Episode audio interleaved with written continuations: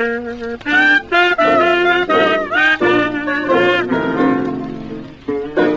this job, it don't pay me much. They give me just what they think I'm worth. I'm gonna change my mind. Hello, my name is Autumn Giat, and this is Working Girls History, a podcast of and for the working girl. Cause I keep the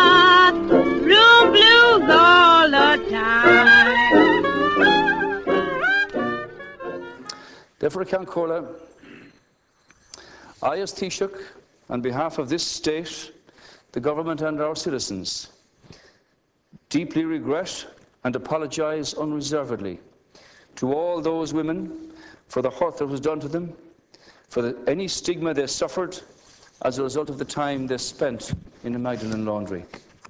That was Taoiseach Enda Kenny delivering a formal state apology to Magdalen women in February 2013. It was clear that while every woman's story was different, each of them shared a particular experience of a particular Ireland judgmental, intolerant, petty, and prim. In the laundries themselves, some women spent weeks, others months, more of them years. The Magdalen women might have been told that they were washing away a wrong or a sin. But we know now, and to our shame, they were only ever scrubbing away our nation's shadow.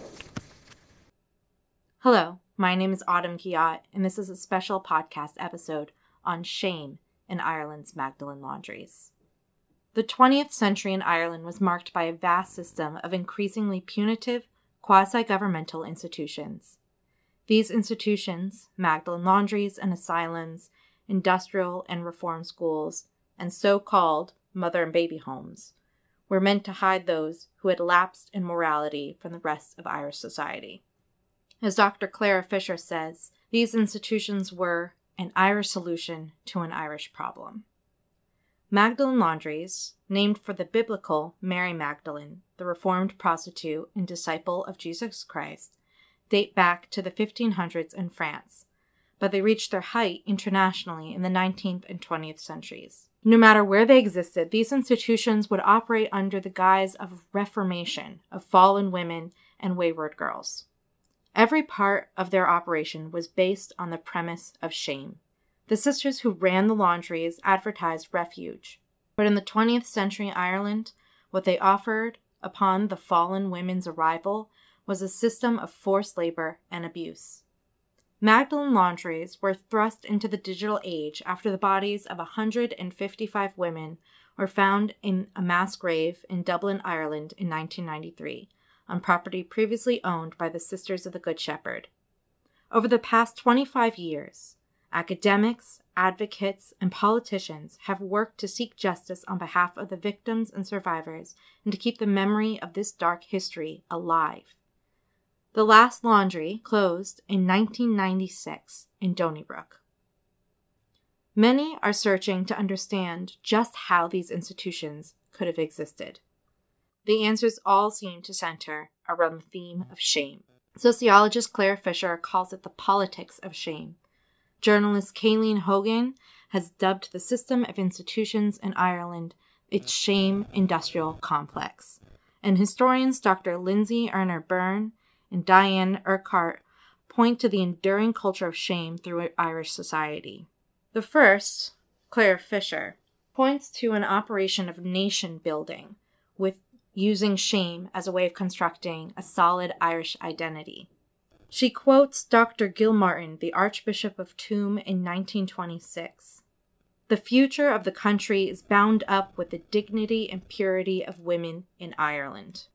This is centered around an idea that women's virtue is entangled in the idea of nationhood, and that shame has a particularly gendered consequence. So, to differentiate Irish identity from British identity, this tool of shame to keep the female population pure and chaste was used, and anyone who was no longer perpetuating these values, not only did they internalize the shame, but they were shamed by their own society.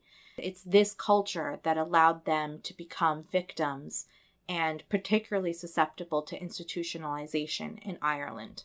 On the other end, the shame industrial complex, as Hogan refers to it, hints at a service that the church and its religious orders were providing to Irish society, meeting the demand of the people who wanted to hide pregnancy and moral infractions from their broader communities and society. Hogan points to the fact that these institutions were not a subculture. This was a mainstream set of experiences hidden in plain sight. Everyone knew somebody in Ireland who was connected to these institutions. And in fact, the economic part of this was also categorizing the women who were institutionalized into their usefulness in regards to labor. When women were brought into these institutions, their occupation was of special note. Women who were service workers would be segmented into different institutions because they were seen as capable, because they had already proved that they were working girls. And what we hear too in Enda Kenny's apology is that these women are washing away the shame and sins of Ireland. And that was, in its most literal sense, true. The inquiries have found that the women in these institutions were actually washing the laundry of the state. And dating as far back as 1926, the Irish government was worried about the fact that the Magdalen women were unpaid, but they weren't worried enough to stop the state from using the services of these institutions. Some of the governmental departments that used these institutions, the Magdalen Laundries, were the Department of Defense and the Ministry of Health, just to name two.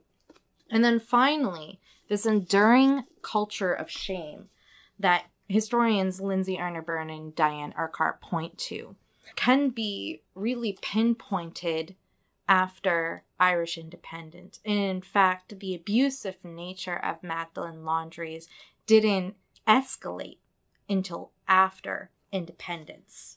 In 1922, we start to see a development of a narrative of moral superiority to their former colonizer, the United Kingdom.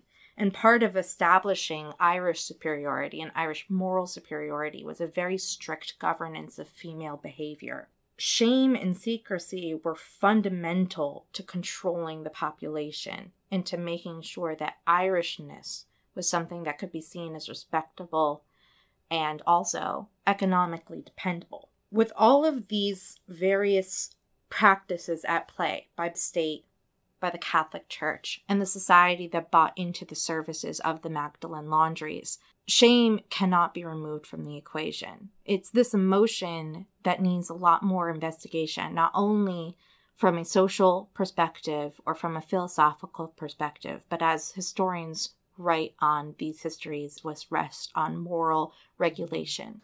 We can ask ourselves, as the families we were then, what was worthy? What was good about the great euphemism of putting away our daughters our sisters, our aunties. Those values, those failures, those wrongs characterized Magdalen Ireland. Today we live in a very different country with a very different consciousness and a very different awareness. An Ireland where we have more compassion, more empathy, more insight, more heart.